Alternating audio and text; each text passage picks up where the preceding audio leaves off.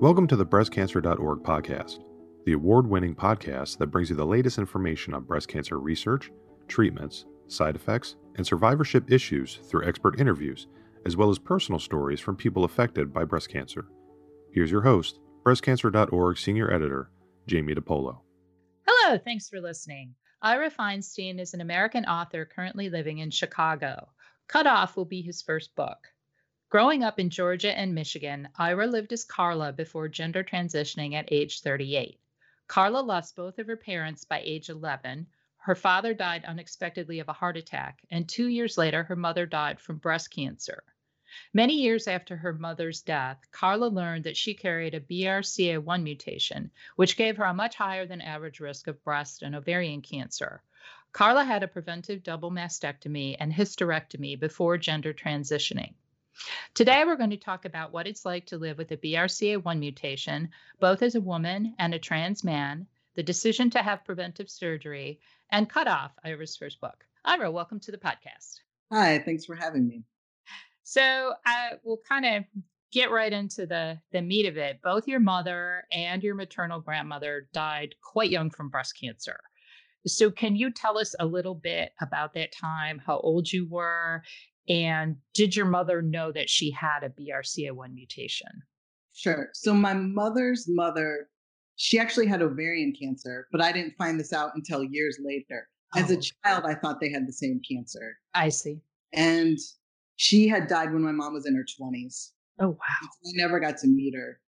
And my mother, she carried that grief with her the rest of her her life.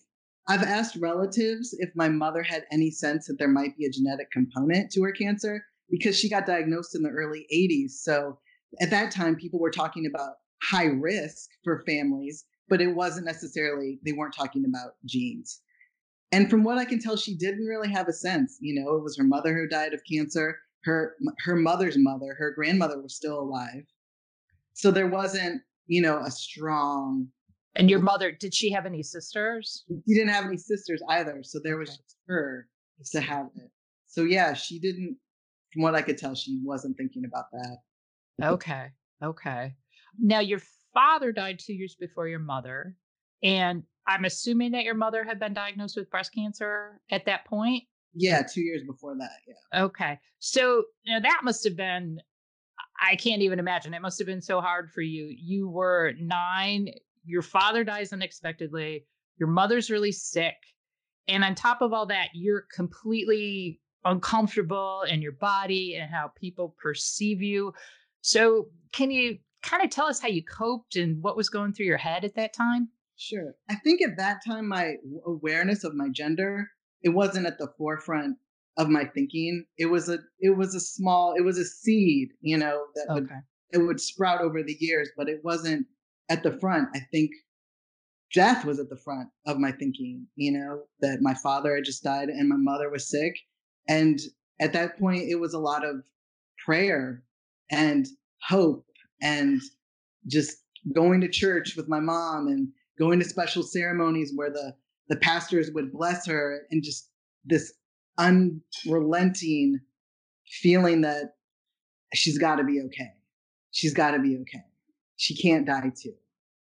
And when I wasn't doing that, I was, you know, trying to be a normal kid and then eating a lot of sugar, honestly. a lot of sugar during that during my youth.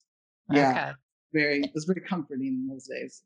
Okay. And you have a younger brother? Is that I have right? a younger brother. Yeah. He's okay. three years younger than me. Okay. And did you two I guess kind of help each other out at all? I know like really big events like this they can either like bring families a lot closer they can kind of yeah. split them apart. How, did right. you guys work together? He was too young to work together i think in sense instead i became his parent. Oh i see okay. And i felt a great deal of responsibility for him. I remember one time we were at the park with um, some of my mom's you know with other kids and i introduced him as my son. You know that it was really there was something i was embarrassed when he would do something embarrassing, I felt like it reflected on my parenting skills. It was very, it was very intense for, to watch him sort of try to navigate being a child and also deal with grief and and then my mother feeling overwhelmed and sometimes expressing that. What do I do? Oh yeah. Well, and you, a mm-hmm. child yourself, I mean, you were nine and yet you're trying to be a parent too. That's got to be hard. Yeah. Well, children fill up the space that a family needs them to fill. I find, you know, I've known lots of people who have had traumatic childhoods and and lots of people who haven't. And just the way you grow up, where your body and your mind can't quite wrap their head around what's happening, and yet you, you know, you start to make the dinner, you start to clean the house more, you you start to do all these things that maybe if if you're in a house with two adults who are running the household in a equitable way, you don't you don't have to grow up in those situations in the same the same way. Okay. Yeah. Now, when did you yourself decide to have genetic testing? And if you could tell us like where you were when you got the results and what your first thoughts were. When my mom died when I was 11, genetic testing wasn't available. It was 1989. The human genome was just being mapped and the breast cancer one mutation wasn't even named. It was something scientists and the whole scientists around the world were on the, the look for. It was a big race to discover it. And so I knew then that I had the mutation. As soon as my mom died, the only rational thought that I could make was my mom died, her mom died, both they both had cancer and they died younger and my mom died younger than her mother.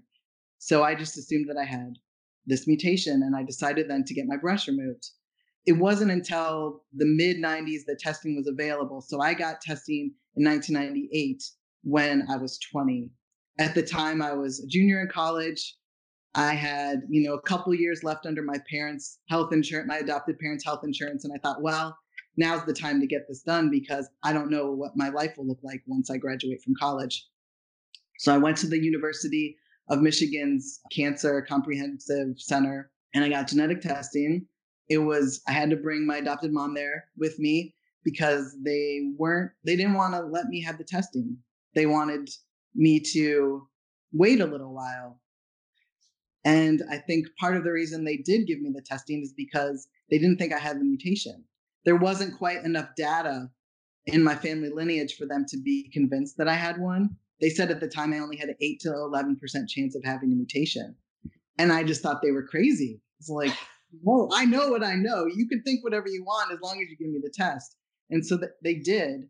And I do remember when I was sitting in the room, it was two or three days before I turned 21 and they said we found a couple of things. And my first thought was i knew it. Mm. and i knew it. I was right. I've been right. Out of all the you know what it is to grow up and be unsure of what major you're going to choose and if you want to date somebody or not but i knew i had a mutation. And i felt really proud of myself in a certain way vindicated mm-hmm. for having known. I bet. And I guess I want to ask you you say they didn't really want to give you the test. Was it because or they wanted you to wait? Was it because they thought that oh, you know, young woman, she may want to have children. We don't want her to make any real aggressive decisions or I don't know if it was completely that. I think at 20 what was I going to do with that information? You know, was I going to get a mastectomy right when I was 20? I don't, you don't really quote unquote need to get one that early. You know, you're, you the likelihood of you getting cancer at that age isn't as high as it is maybe in your early 30s or, and, and at the time they didn't have a lot of data. Mm. They didn't, there was not even research to correlate a prophylactic mastectomy with a reduced risk of breast cancer for mutation carriers. The only data they had was that prophylactic mastectomies had reduced your risk of breast cancer if you had a family if you had high risk because of your family. So it was such an unknown time mm. that i don't think that there was that much to offer me. And in some ways there's still the same things that they're offering people now 20 years later. And and the more aggressive actions people can take.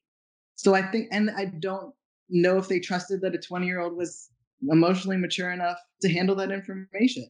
Mm. and know, in a lot of ways, when are you maybe we're never really completely ready for that information. That's it's especially especially the trauma usually people have when they're in that room and they're asking that question, am I next?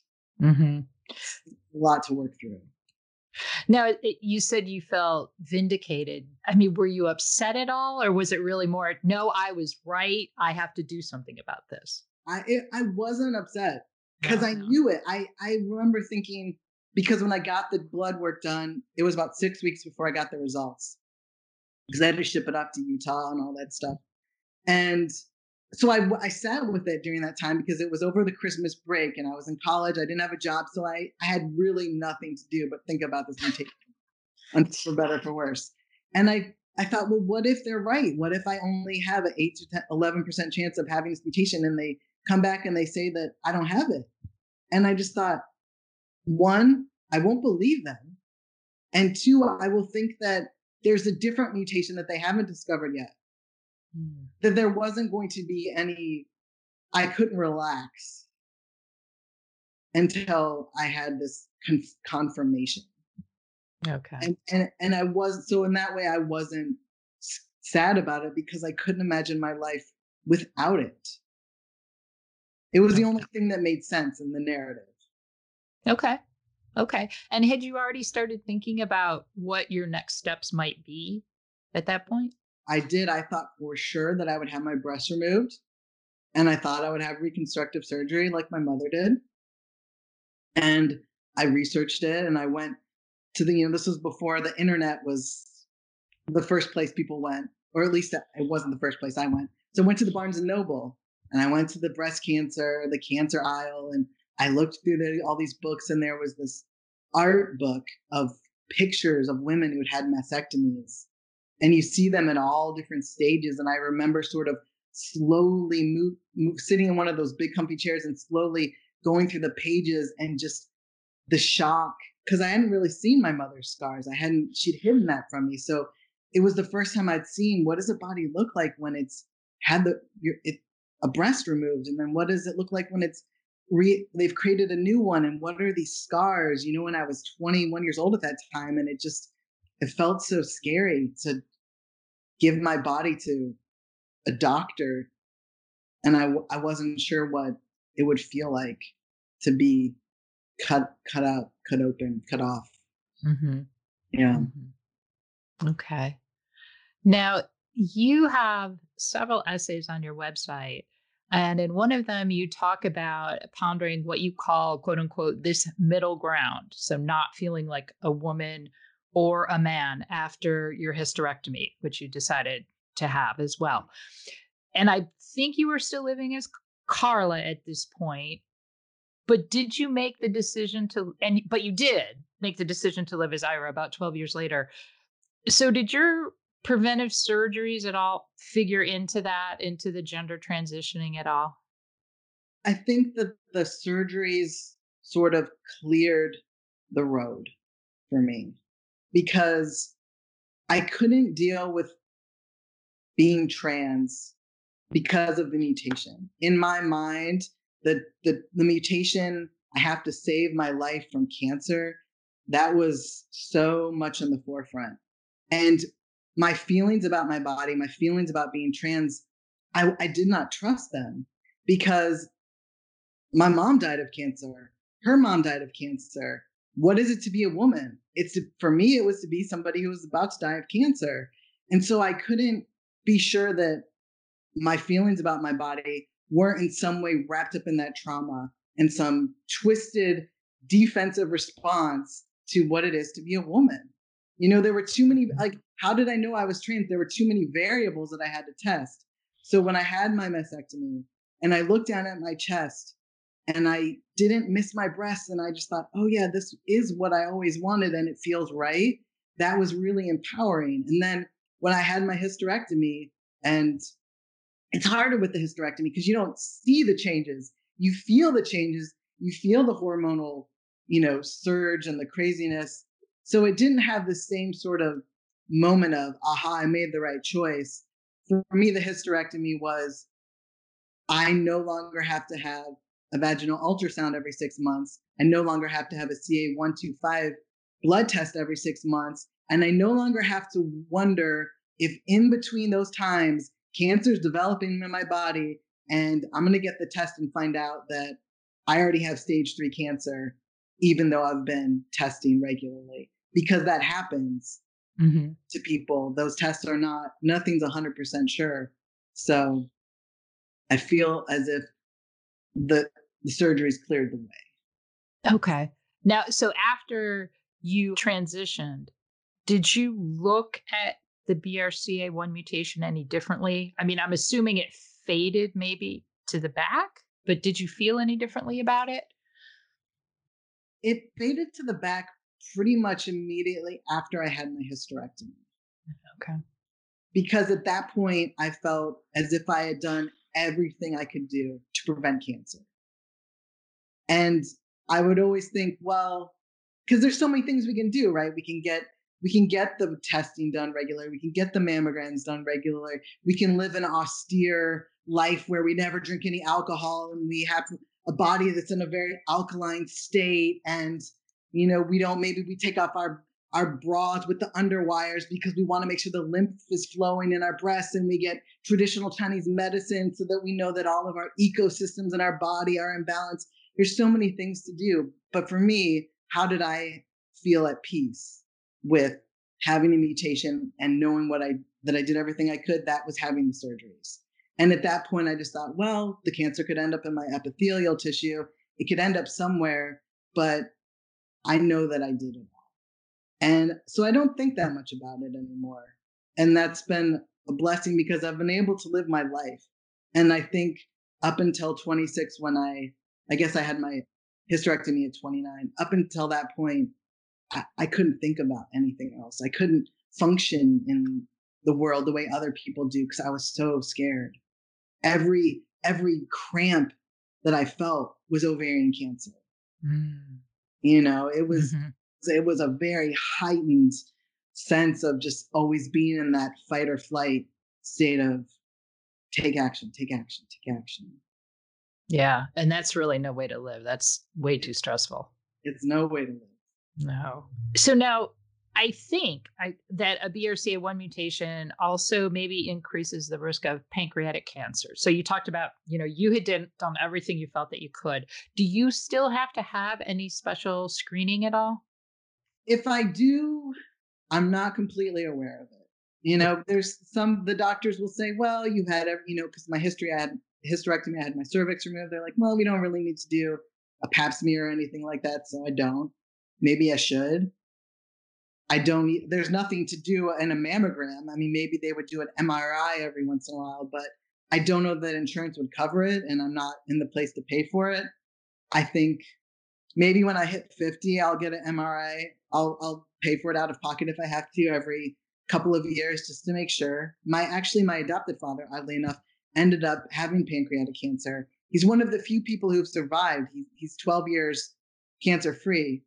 Knock wow. on wood. That's so great. Um, I'm very acutely aware of not only what it is to have pancreatic cancer, but what it is to survive it and all the complications that are left over in the wake of having those parts of your body removed. It is it is not an easy path. Yeah.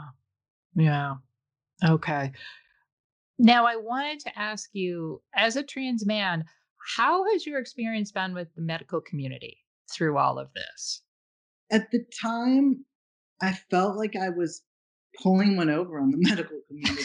Uh, really? How so? Yeah, because I knew on some level that I didn't really want to be a woman. And, but I didn't feel comfortable saying that in any direct way. And I was sort of experiment, experimenting with that feeling, as we talked about earlier, because I wasn't quite sure I could trust it. So when I went to the doctor and I and I wanted the hysterectomy, you know, when I didn't want to have kids and all of these things, I was so prepared for them to say, "Oh, you're a woman and you don't want these. You you want to wait until you're 35 at least, and you've given yourself the chance to reproduce." But the doctor actually, he was very, "Oh yes, we this is great. You know, we try to get women to have these surgeries all the time, and and such and such and such." And I just thought, well, how lucky am I that you are all gung ho for me to have the surgery. I don't have to tell you anything about my gender identity. I don't, it doesn't even need to come into play, which was very freeing because nowadays, you know, in the, in the 2020s or in the 2010s ons, it's easier to find a doctor, maybe not everywhere in the country, but it's easier to find a doctor who is aware of gender issues. But I, but finding one who's aware of gender issues and who's aware of the breast cancer one mutation and you know, an a ovarian oncologist, like an oncologist for that part of your body. There's not that many in the state of Oregon. There were three doctors who could have performed the surgery that I needed, mm. and and to find one who was also sensitive to gender, I that felt like too much to find, too much to hope for. Unfortunately, but I, I was glad that I didn't have to talk about it. Oh, now, what what about now? Because you know clearly you have some special issues having the mutation and and living as a man. You know, do you have any issues talking to your doctors now, or did you have to go through a couple? I don't because I go to doctors who work with people who transition. Okay. So they're very up on the lingo and the language. Probably at some point, I should go find another genetic counselor because it's been a few years. And I think you're supposed to go to one every year because the information changes, you know, what your mm-hmm. risk changes, what they recommend changes. It really, at, as a mutation carrier, you're on the forefront of technology, you know, and you're at the whims of these changes. So you get a genetic test and you think it means one thing, and then five years later, you find out it might mean something else, and the risk level changes. Yeah, and I'm assuming too, since you were tested relatively, I guess, early in the grand scheme of testing, you mm-hmm. know, now they have these. I, am assuming your test was just for BRCA1 and BRCA2 because I believe that's all that was known at the time. And now there are panel tests where they're looking at you know, suites of 30, 35 genes, and they have more information on the um, variants of unknown significance. So are they, are, uh, is your, what do I want to say, is your blood or results being kept and then updated along with as technology changes or is that why you feel like you need to see a counselor no it had they haven't updated or looked at the blood or it's never been tested again no, the last time I went to a genetic counselor, she said you should be coming every year oh, okay. to, get, to get new information, to get the latest updates, so that it wasn't based on new blood work. It was just based on how much information could change from year to year and what they recommend, how that changes slightly from year to year. Okay. Because in pa- pancreatic cancer wasn't something being talked about in you know the late 90s or it was a it was a theory it wasn't something that they were saying okay your risk goes from 1% to 5% at the time they were talking about colon cancer now it doesn't seem like they're talking about colon cancer as much so i feel like for me one if it's under 5% i'm not as i'm not as worried you know not that it's not real but it's just it's not and i'm not going to get my pancreas prophylactically removed to prevent cancer you know there's only so many body parts you can cut off so right. yeah. Right. Okay. So I guess I have a couple of final questions for you. Do you have any advice for other trans people who are navigating similar medical issues or medical issues that say are associated with one gender more than the other gender, another gender? They're the base things, which would be find at least one doctor who understands you, who you feel comfortable communicating with, and who's in your corner and if you need that doctor to communicate with maybe a genetic counselor or somebody else in the in the BRs in the mutation community, allow them to be the bridge. You don't always have to be the bridge if you trust the person, you know, because it is a lot to put our health care in somebody else's hands. And then the other thing isn't isn't about healthcare at all, but it would be to meditate actually, because no matter what's going on with the mutation, what surgeries we are or are not getting, we have to be able to find a state of calm and peace and during that time and to be able to make a rational decision you need to be calm to be able to f- sense your intuition and know what's best for you you need to be calm. And that's something i didn't have in those when i was 20 years ago. You know i went to therapy but therapy only helped me on a cognitive level. Eh, Therapy's changed a lot and so i think there are a lot of things they can do when people are in trauma to give you tools and, and ways to reprogram and rewire your brain so you're not in that intense flight or fight state but i didn't have those options at the time i wish i would have because i think i might have been able to navigate that the 20s with a little more grace not that any choices would have been different but just i might have found a little more ease moving through it Okay. And I'm assuming you yourself meditate now? I do. I do meditate every day now. Okay. And how long have you been doing that? Oh, but I do show up. Okay. how long have you been doing that? Couple years now. Okay. It took me a while to get a real practice going. Yeah. Okay. Okay. I know my uh, husband meditates a lot, and he says even if you just go and sit at the wall and spend the whole 15 minutes saying, brain, calm down, brain, calm down, that's still doing something. Yeah. You're, so. you're showing up for the practice. Yeah. Exactly. Right. Yeah. Okay. So finally, can you tell us a little bit about your book? I'm assuming, given the title, it's about your life. And what, you know, when will it be out? What, what can you give us a preview? Sure. It cut off. It is about it is about my life up until the time I have my prophylactic mastectomy. And not only is it about being cut off from one's body or getting one's breast cut off, but it's about how trauma cut me off from the whole world. You know, after my parents died and I was taken into a family who had two living, healthy parents and five other children, even though I was very young, I remember thinking, this isn't worth it to be a part of a new family. It isn't worth it to love people. It isn't worth it to connect to people because I don't want to deal with losing anybody else.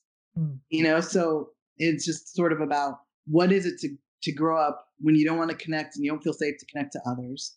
And then you don't feel safe to connect with your body because you're so convinced that you're going to die. And then the gender issue certainly threw something else into the situation that, you know, made it a little more complicated so yeah, it's it's the the arc of that that time period of growing up in the in the 80s and the 90s when things were a little less clear than they are today. It doesn't it doesn't have a publisher yet. I'm currently in the process of trying to find one. Okay. Whole whole experience unto itself, but but I'm I am confident that I will eventually find somebody because it is a story that needs to be told, and there aren't as enough stories about people who have had this mutation and make these decisions and the emotional toll that it takes on us to be so unknown in our bodies and in what it is to prevent cancer, which is a very complicated thing for everybody, let alone for somebody who has a high risk. I want to thank you for being so generous with sharing your story with us today because as you said it's not one that gets talked about a lot and I I think this will help a lot of people so thank you so much. Thank you. Thank you for listening to the breastcancer.org podcast. Please subscribe on iTunes or wherever you listen to podcasts. To share your thoughts about this or any episode, email us at podcast at breastcancer.org or leave feedback on the podcast episode landing page on our website. And remember, you can find a lot more information about breast cancer at breastcancer.org. And you can connect with thousands of people affected by breast cancer by joining our online community.